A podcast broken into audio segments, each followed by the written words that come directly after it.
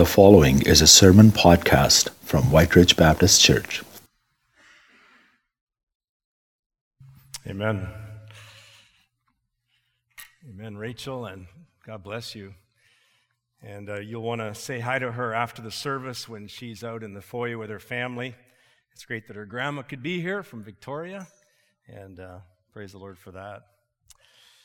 And uh, it felt, thank you, first of all, for the appreciation that you give and uh, not just in October, but all year long. And we're blessed to be able to be part of a pastoral team here at this church. We're, we're very much, uh, we know we're lifted up in prayer, we're encouraged, and um, it really felt odd to be up here without Kathy, though. Kathy's the quarterback of our team. And uh, let's give her a hand.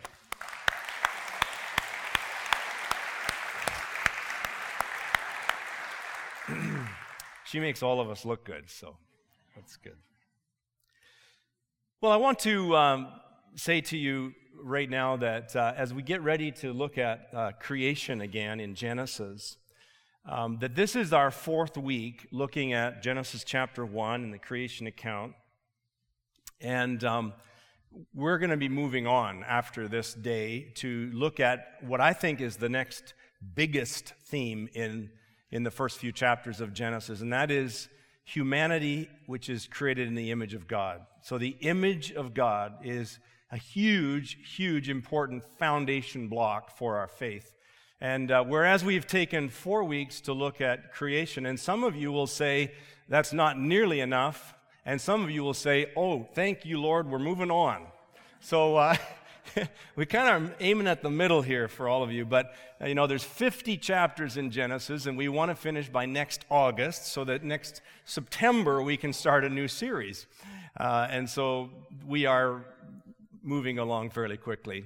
So uh, today is my last opportunity to really address some of the things, and it's a very odd, a very odd um, outline, as I will show you in a minute.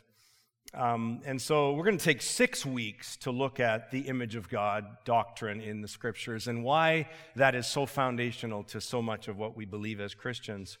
And uh, it'll take us right up to Advent and Christmas. Now, I've been having a discussion with the Lord in the last 20 minutes, or 15 minutes, I, say, I should say, maybe uh, in my chair. And I think he always wins those, uh, you know, kind of conversations. And something happened to me this morning that I, I, have to share with you. And I don't know what God is doing in you this morning, but, but um, as we have focused our sights this year on growing in our humility before God and one another, uh, it seems like it's one of those moments for me again. so I was, in, I was in the washroom. I won't go into details here, but I was in the washroom not too long ago before the service, and uh, Sammy Cooper uh, said, Hey, nice sweater. And uh, I said, Oh, yeah, I didn't think I'd be wearing it so early or whatever. I forget what I said. But, uh, um, and I thought nothing of it. And then I got up out here, and Sammy gets up, and he's leading in worship, and he's wearing the same sweater. and I realized just how incredibly self absorbed I was that I just, I didn't even think of your sweater, Sammy, which is a great sweater. I just thought, oh, it's all about me. And uh, I don't know, but that's a humbling thing for me. When Sammy got up and I saw him, I thought, oh, you jerk, Terry. You're just thinking about yourself, you know? So I could hide behind the fact that I've got this sermon on my mind and I'm just so spiritually minded and so on. But really, it's just that I was very self absorbed this morning. And uh, I don't that's a humbling thing, isn't it? God, God has ways of humbling us in different ways. And I think, again, I will say to you, Genesis is a humbling study as we look at origins and as we look at how God brought about what he's brought about. And so uh, let's begin. And I'd like us to um, begin by a scripture reading in Genesis 1 that I'm not going to ask you to stand for today, but again, I'm going to draw from the drawings the, of Nicole Manuel. And she is in our church family, and I want you to know, is she here? She's probably with the children again. She's in children's ministry, and um, she did not do these drawings by on commission somehow. Like when you see them, Uh, she did not sort of get commissioned to do that. She was in a women's Bible study, precept Bible study on Genesis a few years ago, and, and she was sitting right beside my wife, and Pat would come home, and she'd say, Here's my scribblings on Genesis 1, day 1, whatever. And then she'd show me, later on, she showed me what Nicole was, was drawing. And so she, Nicole, gave me permission to share these with you. So I'd like to just go through Genesis, six days of creation, and show you from the Word of God, from a pictorial rendition. The earth was without form and void, says the Bible, and darkness was over the face of the deep. And the Spirit of God was hovering over the face of the waters. And God said, Let there be light. And God saw that the light was good, and God separated the light from the darkness. God called the light day, and the darkness he called night and there was evening and there was morning the first day. And God said, Let there be an expanse in the midst of the waters. And God called the expanse heaven, and there was evening and there was morning the second day. And God said, Let the waters under the heavens be gathered together in one place, and let the dry land appear. And God called the dry land earth, and the waters that were gathered together he called seas. And God said, Let the earth sprout vegetation, plants yielding seed, and fruit trees bearing fruit, each according to its kind on the earth. And God saw that it was good. And there was evening and there was morning the third day. And God said, Let there be lights in the expanse of the heavens to separate the day from the night. And God made two great lights the greater light to rule the day, and the lesser light to rule the night, and the stars. And God saw that it was good. And there was evening and there was morning the fourth day. And God said, Let the waters swarm with swarms of living creatures, and, let birds fly above the earth across the expanse of the heavens. And God saw that it was good. And God blessed them, and saying, Be fruitful and multiply, and fill the waters in the seas, and let birds multiply on the earth. And there was evening and there was morning the fifth day. And God said, Let the earth bring forth living creatures according to their kinds, livestock and creeping things and beasts of the fields according to their kinds. And then God said, Let us make man in our image, after our likeness, and let them have dominion over the fish of the sea, and over the birds of the heavens, and over the livestock, and over all the earth, and over every creeping thing that creeps on the earth. And God blessed them and said to them, Be fruitful and multiply, and fill the earth and subdue it. And God saw everything that he had made, and behold, it was very good. And there was evening and there was morning, the sixth day. And on the seventh day, God rested. May God bless his word to us today. Amen. This morning, as you'll see in the insert in your bulletin, there is a rather odd sermon outline that you will see. And it's because it's our last opportunity right now to address some of this. I want to share with you uh, some of the reasons why um, I'm leaning toward a certain interpretation and some of the things that I would caution about. I do this in response to some of the questions that I've been given on the phone or in person or on email. And I'm just going to respond to some of that as well as, uh, as look at the scriptures with you. So, Let's begin and let's start by addressing the first, the first point. And, uh, and we're going to go to the first point. and we we work on this, believe me, I practiced before the service. So I'm going to have IBK help me out.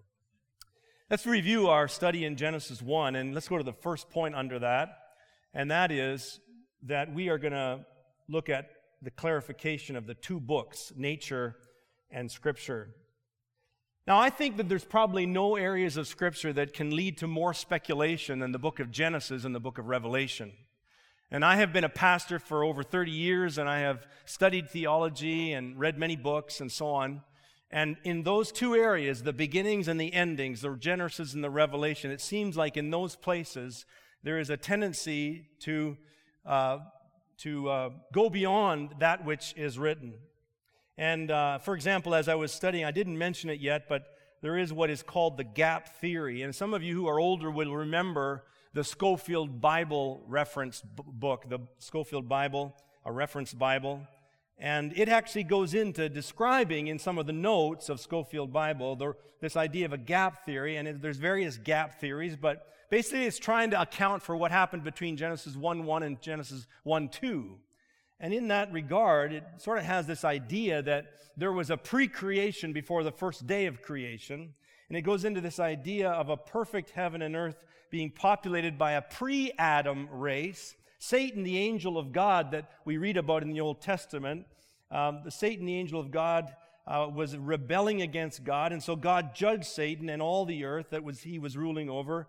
And he sends a flood and then there came this global ice age, and it, it, has this way of trying to explain the, the age of the earth, the fossils on the earth today, billions of years old, along with the biblical record. And so, what is it doing? It, it's trying to bring these two books together the book of nature and the book of scripture. But I believe it's going way beyond what is actually written, and it's going into speculative uh, thinking. And of course, imposing a truckload of speculation on the text is not the way we want to interpret neither science nor scripture. So now I want to clarify about these two books that I speak of, and it's not my original idea, but God is the author of both all science, all knowledge under scientific experimentation and theory, and under all of Scripture and theology and knowledge of God. But there's a reason why theologians in church history have called creation or, or science the, the book of science general revelation, and they've called scripture special revelation. Why is that? It's because by looking at creation and science and all the things that have been created, we can only understand a little bit about God and about His purposes for us. We understand by looking at the universe around us that God is creative, that God is all powerful, that God is sovereign, that God is loving, that God loves relationship. But we don't understand Jesus. We don't understand the whole plan of redemption unless we pick up special revelation and read the God book that's found in the Bible. So, although I say and argue very vehemently that there's one author and that these two books agree, though your understanding of them may not, you must need to apply a wise hermeneutic, the science of interpretation, to both the data that you get from science and the data that you get from studying the Bible, and you will bring them together, and one day we'll understand that there's no disharmony between the two. But having said that, I must also state that if you have to, if you have to decide between the two, if there's one that's going to give us more detail of what God's purposes are for our lives, you understand that special revelation takes precedent over general revelation. Again, they don't disagree. They don't disagree, though your understanding of them, both, the, the things might. And so I believe that we must be very patient to not make speculative interpretations of scientific discovery nor of what we think scriptures are saying if the scriptures are not really clear on what they're saying. And so we interpret both books with integrity. That's the first thing I want to clarify under the review of our study so far. The second thing I would like to clarify, and we, we talk about, and Please just follow along with me at the back there because this little clicker is not working. And even though we practice this, and so that's this book of scripture and book of nature. Secondly, I want to mention BioLogos, the, the web page that I referred to last week. I regret that I referenced it as though somehow I endorse everything written on it. and that's one of the dangers of quoting anybody in the pulpit is that somebody's going to think, oh, yeah, Jank believes this because he quoted that. Well, the fact is that there are some things on that web page that I really, really appreciate.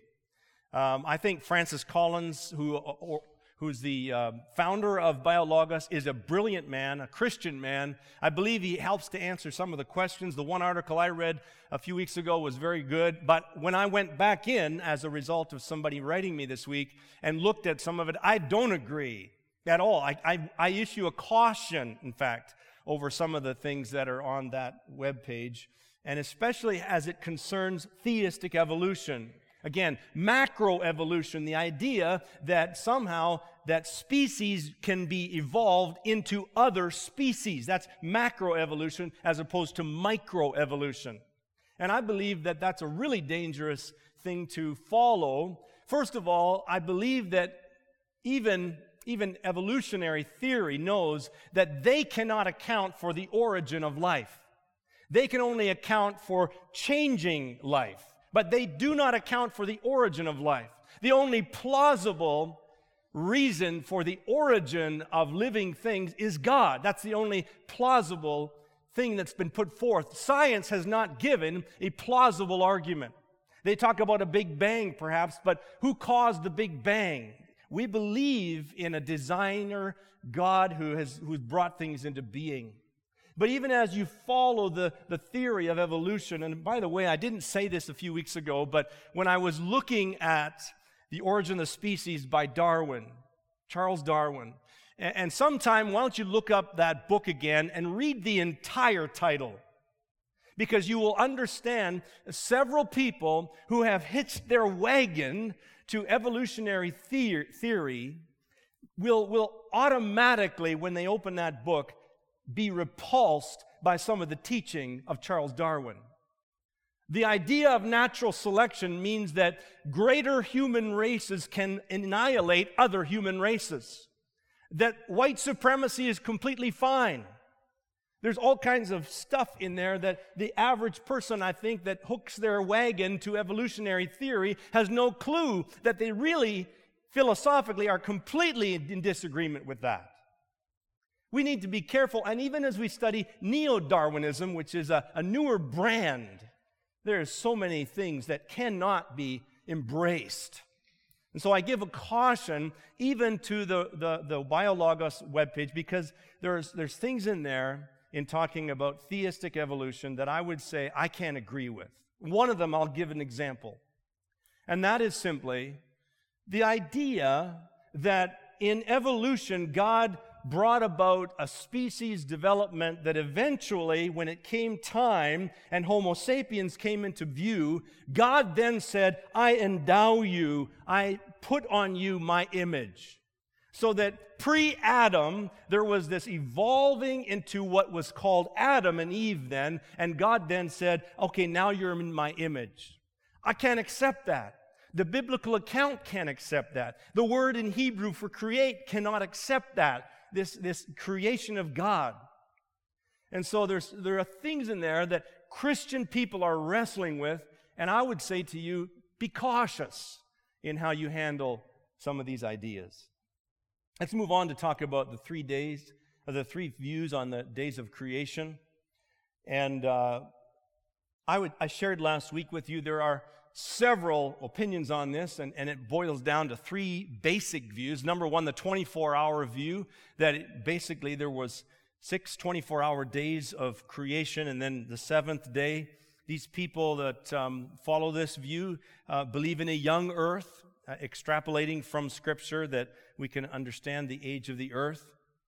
And then there's the day age view, uh, which is basically saying that the, the days in the scriptures of Genesis 1 do not stand for 24 hour days, but chronological, uh, chronologically understanding a progression with periods of time represented by each day, epochs. And then the fi- final one, which kind of is a catch all for lots of others, is the framework view, which is a, a, kind of a view that emphasizes more the logical rather than the chronological approach to understanding creation. The idea that, that, that functionality is more important than actual days and materiality in the creation account. And uh, we will, I'm going to refer to this more as we move along, but I just wanted to refresh your memory and, um, and tell you that uh, I'll reference in, the, in a couple minutes some of those views of, under framework view. And then I mentioned key, key phrases that are involved in understanding Genesis chapter 1, the six days of creation. And that is this Hebrew rhyming words, tohu wabohu. And those two words rhyme in Hebrew, but they're, they're the words without form and void. And the Lord God in His Holy Scripture gave us in verse 2 the key that unlocks the six days of creation. Because we saw last week a parallel between verses, the, the sorry, the, uh, the first three days and then the second three days. In verses, in days one to three, we see tohu, we see this forming. God formed light. And then in verse four, we see the filling of that form of light with the lights of the sun, the moon, and the stars. In day two, we see God create the seas and the sky. And in day five, we see the sky and the seas filled with creatures that live. In day three, we see the forming of land that comes up out of the sea that is on the earth. And we see the filling of that with animals and eventually humans at the end of that day six.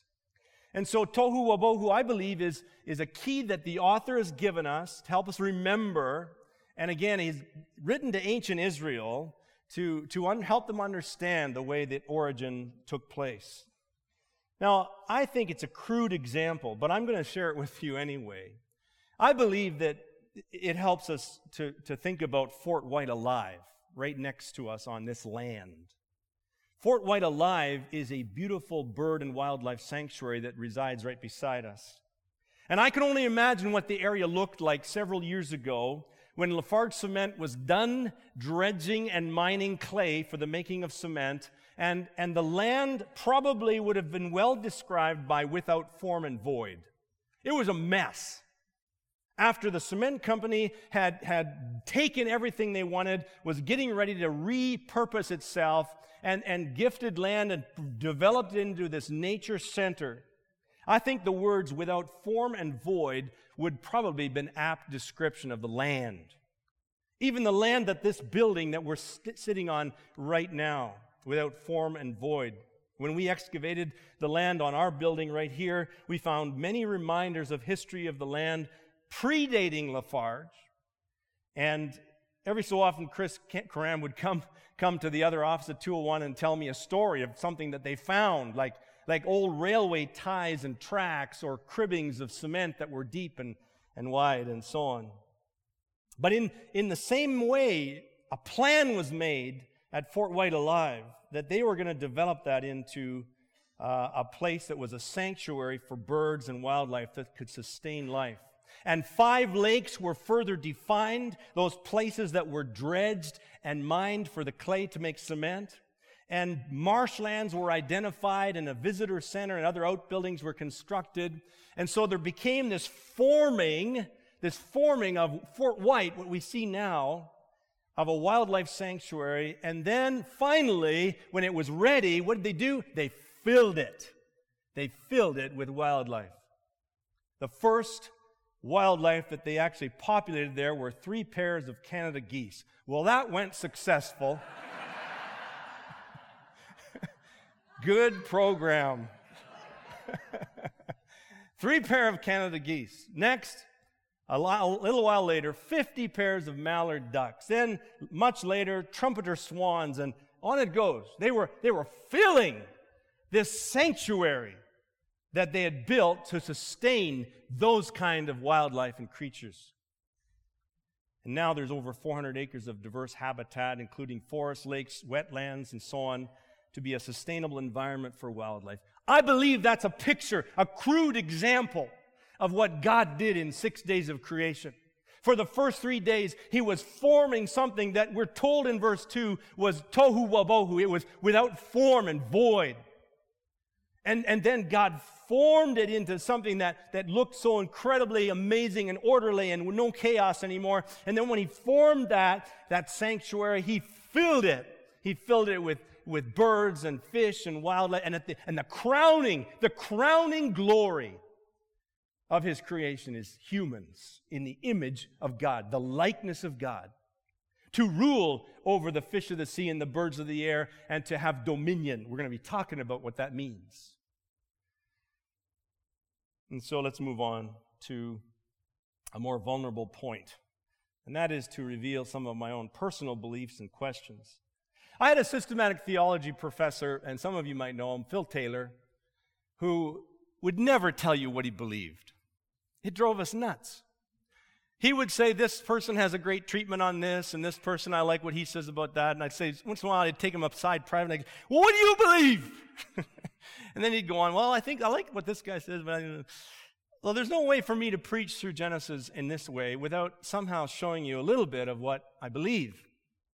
And I want to say this with all humility and respect because I've got more questions now than I did when I started studying back at the early in the summer. I got more questions now. Um, and, and maybe that's what is happening to you as we study Genesis. That's okay.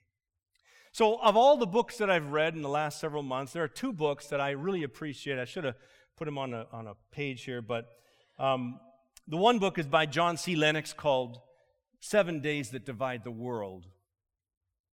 And then the second book is by John H. Walton called The Lost World of Genesis 1. And I also have his commentary on Genesis. Now, what do both of them bring to this? Both of them would fall under the framework view, the third option of the, of the views of days of creation. What I learned from John Lennox is, to, is that I don't need, what I learned from John Lennox was that I can handle the scriptures with integrity and I don't have to be a young earth person. Okay? Now, I, I want to say that I don't believe personally, and I'm fine to be convinced otherwise, but I don't believe personally that, that the book of Genesis or any book of the Bible is given to us to somehow determine the age of the earth or the universe. I don't believe that was on their thinking. I don't believe the Holy Spirit meant to inspire human authors to give us the age of the earth. I believe that's, that's imposing 21st century agenda and science and thinking upon an ancient document that has to be understood, first of all, by what the author intended and by what the first recipients received in reading it. So I've tipped my cards. That's, that's where I stand. I'm fine to be convinced otherwise. But I think that sometimes we get off track when we start talking about the age of the earth. And I think also, in, in regards to this, and here, here's a statement from John Lennox. He says this It is simply false to suggest, as some do, that the only alternative to young earth creationism is to accept the Darwinian model. In other words, there, there have been some of you maybe that were, we grew up in the church and somehow you were, you were feared into thinking that if you didn't accept the young age earth and, and, and this creationism that was taught to you in six literal 24 hour days, that somehow you're going to be on a slippery slope and that therefore you don't hold high the word of God and you're, you're denying the faith somehow. And I, I found through studying somewhat John Lennox addresses some of the fundamental concerns of young earth people, I found that, that I believe he's got a lot of good stuff to teach there.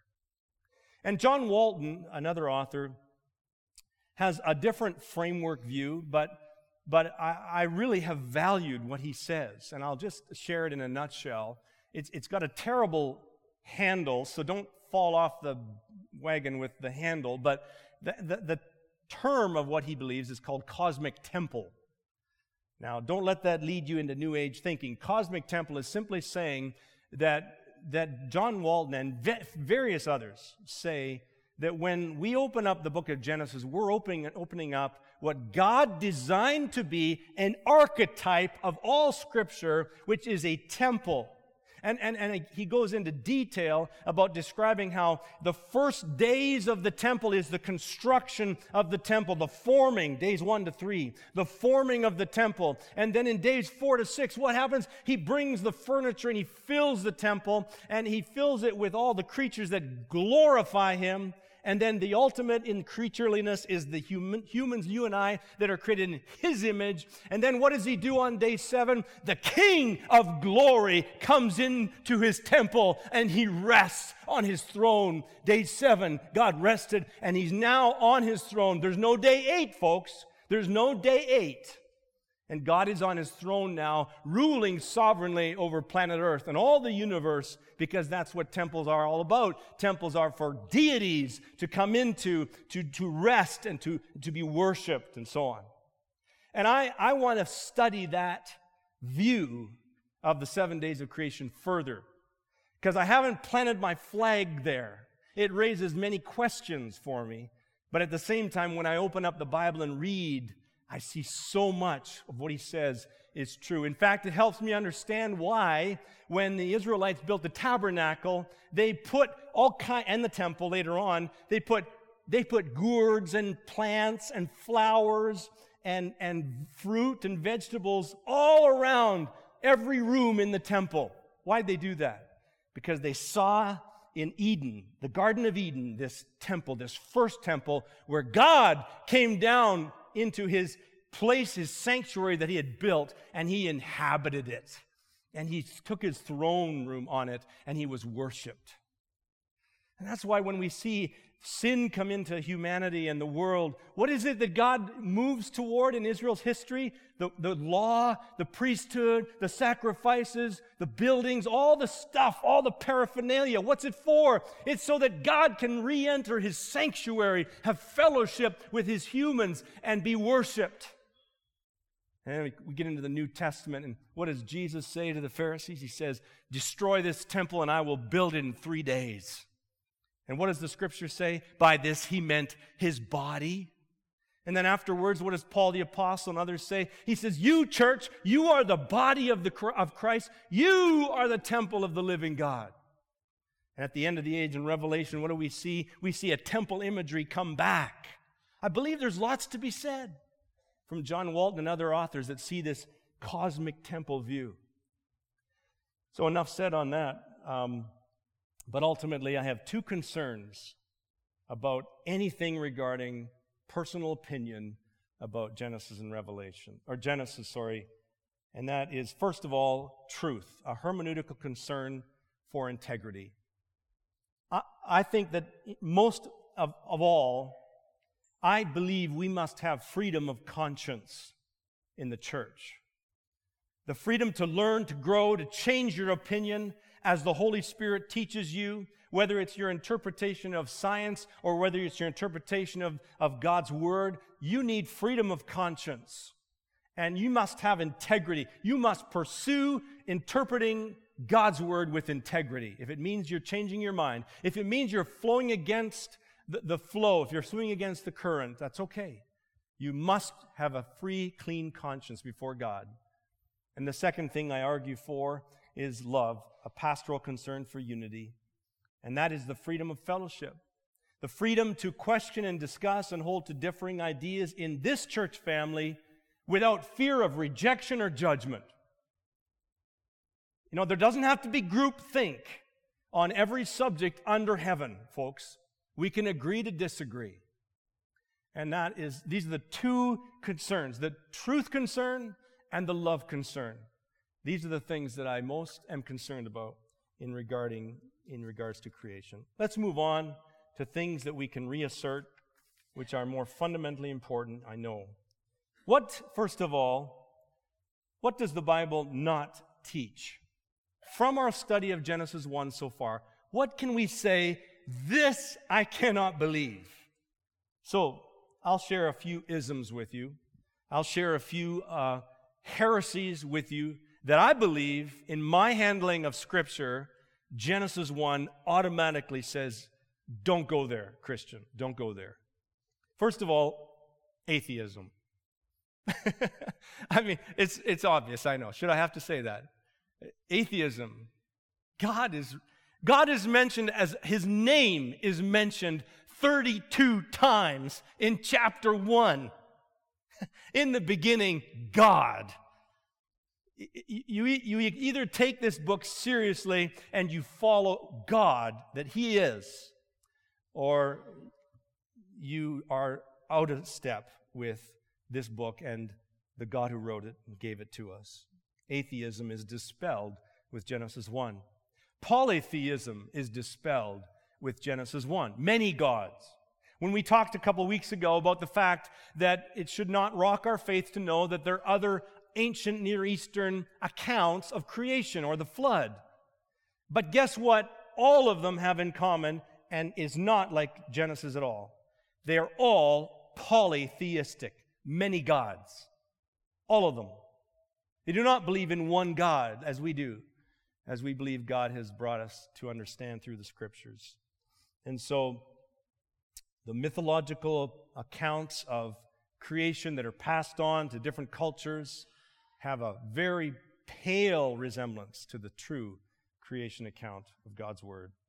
The third dispelling is materialism, is dispelled from Genesis 1. Why do I say that? Because God created everything in Latin ex nihilo, out of nothing. Out of nothing, God spoke everything that is in material world into existence. Matter, then, is not eternal. Matter is not eternal. The philosophy that our world is living on, when you leave this premise and go out into the world around you, the philosophy is materialism, that everything that can be touched and tasted and felt and that is three dimensional, that's what really counts, because after we're done in this world, that's it. Well, the Bible says no. The Bible says materialism is not true. God teaches us that matter is not eternal.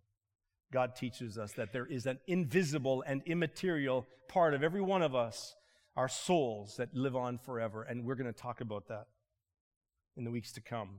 Another ism is pantheism is dispelled from Genesis 1. God is God, and God is distinct from all creation. God is not Mother Earth. God is not the wind and the water and the trees. God created Mother Earth. God created the wind and the water and the trees. And He did so so that we might have a world that would be beautiful and sustain our lives and would reflect His glory, as, Genesis, as Romans 1 teaches us. But God is far over all of His creation. Pantheism is not true. Naturalism, the idea that nothing exists beyond the natural physical world, that everything can somehow be, be explained one day by natural laws or forces. That's not true. Because God is supernatural. God will, God will suspend natural laws as we have seen in history, in the biblical times, even in our day and age.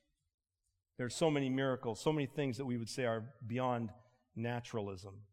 And finally, I'll mention one more that might be new to some of you biocentrism. Biocentrism is the belief that the rights and the needs of humans are to be extended to all living things. In other words, biocentrism says that the life of a whale or a chimpanzee or a fish or something else is of equal value to a human life. And we categorically deny and, and reject that. And we're going to see why, based on the teaching of the Word of God, that is in the image of God. We cannot accept that. And how is it that we are to, to have dominion over this creation and all their life? But we are not. Humans are so, so much more precious to God than any other creature that He created. So, those are some of the things that we know that Genesis does not teach. What about what does the Bible teach? What do we know that God's Word does teach? Well,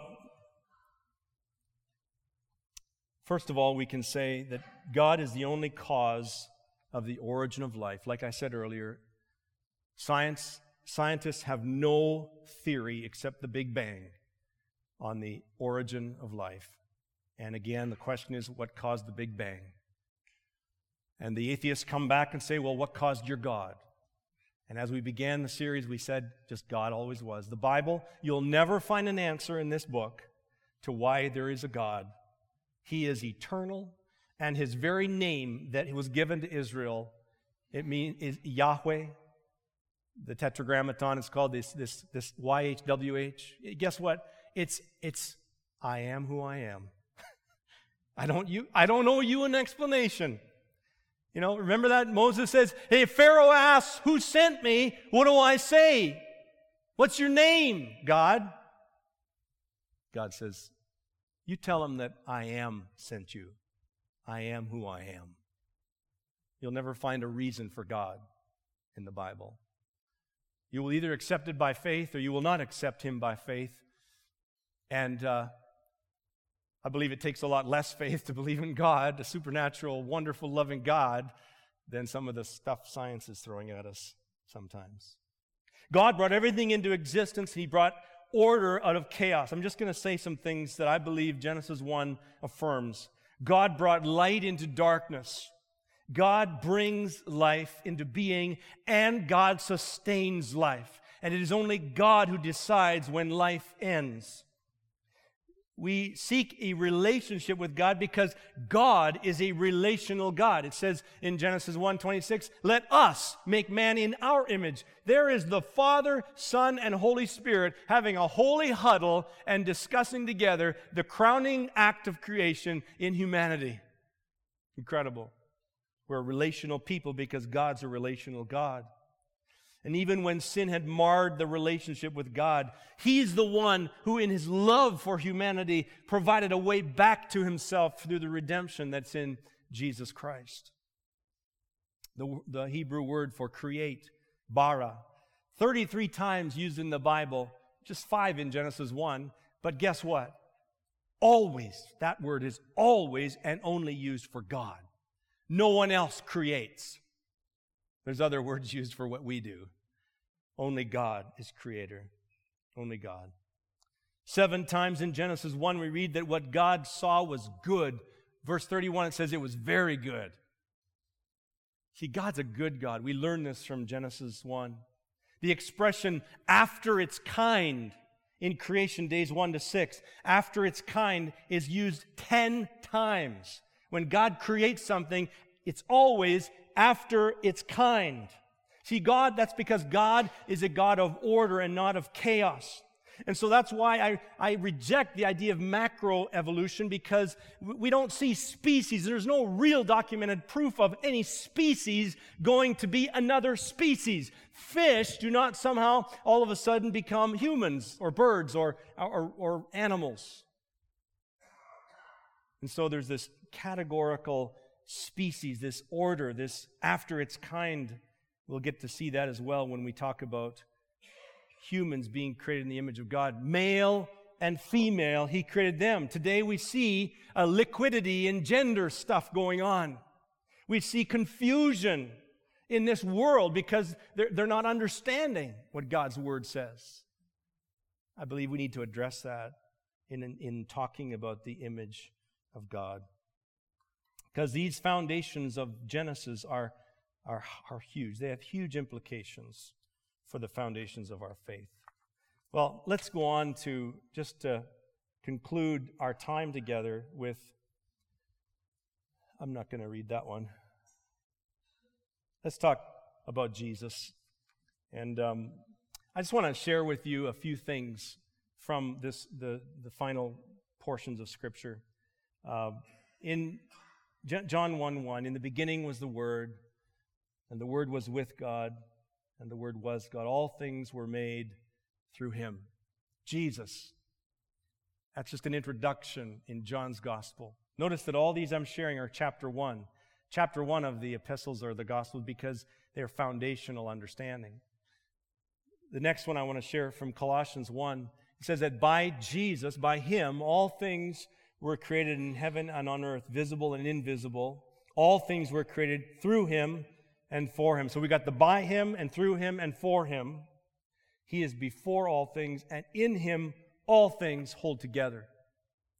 Like this is the supremacy of Jesus Christ in all of creation being announced by the apostle. And then the last one I want to share is from Hebrews chapter 1, verse 3.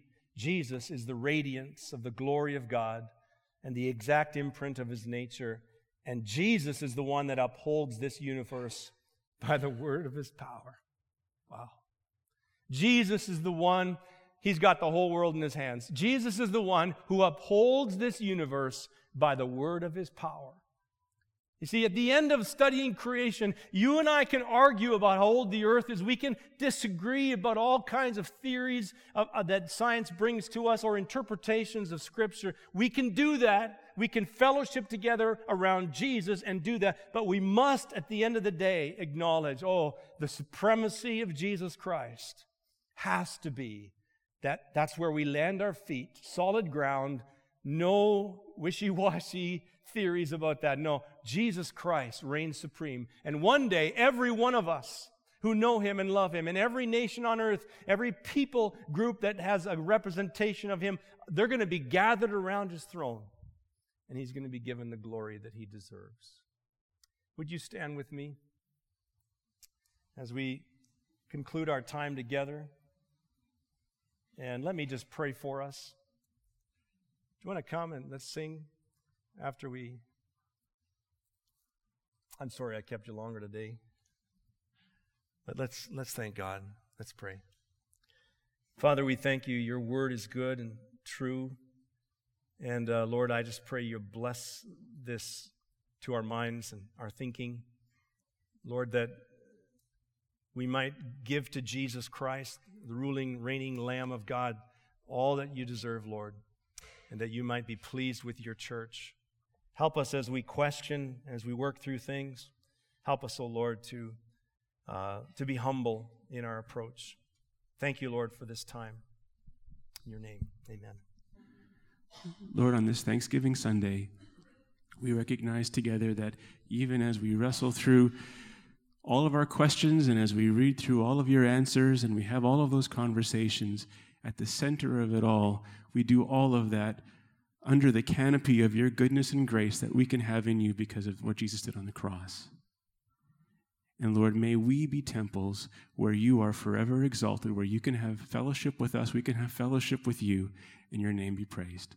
Bless each one as we go from here, Lord. We pray this in Jesus' name. Amen. Happy Thanksgiving. Have a wonderful day.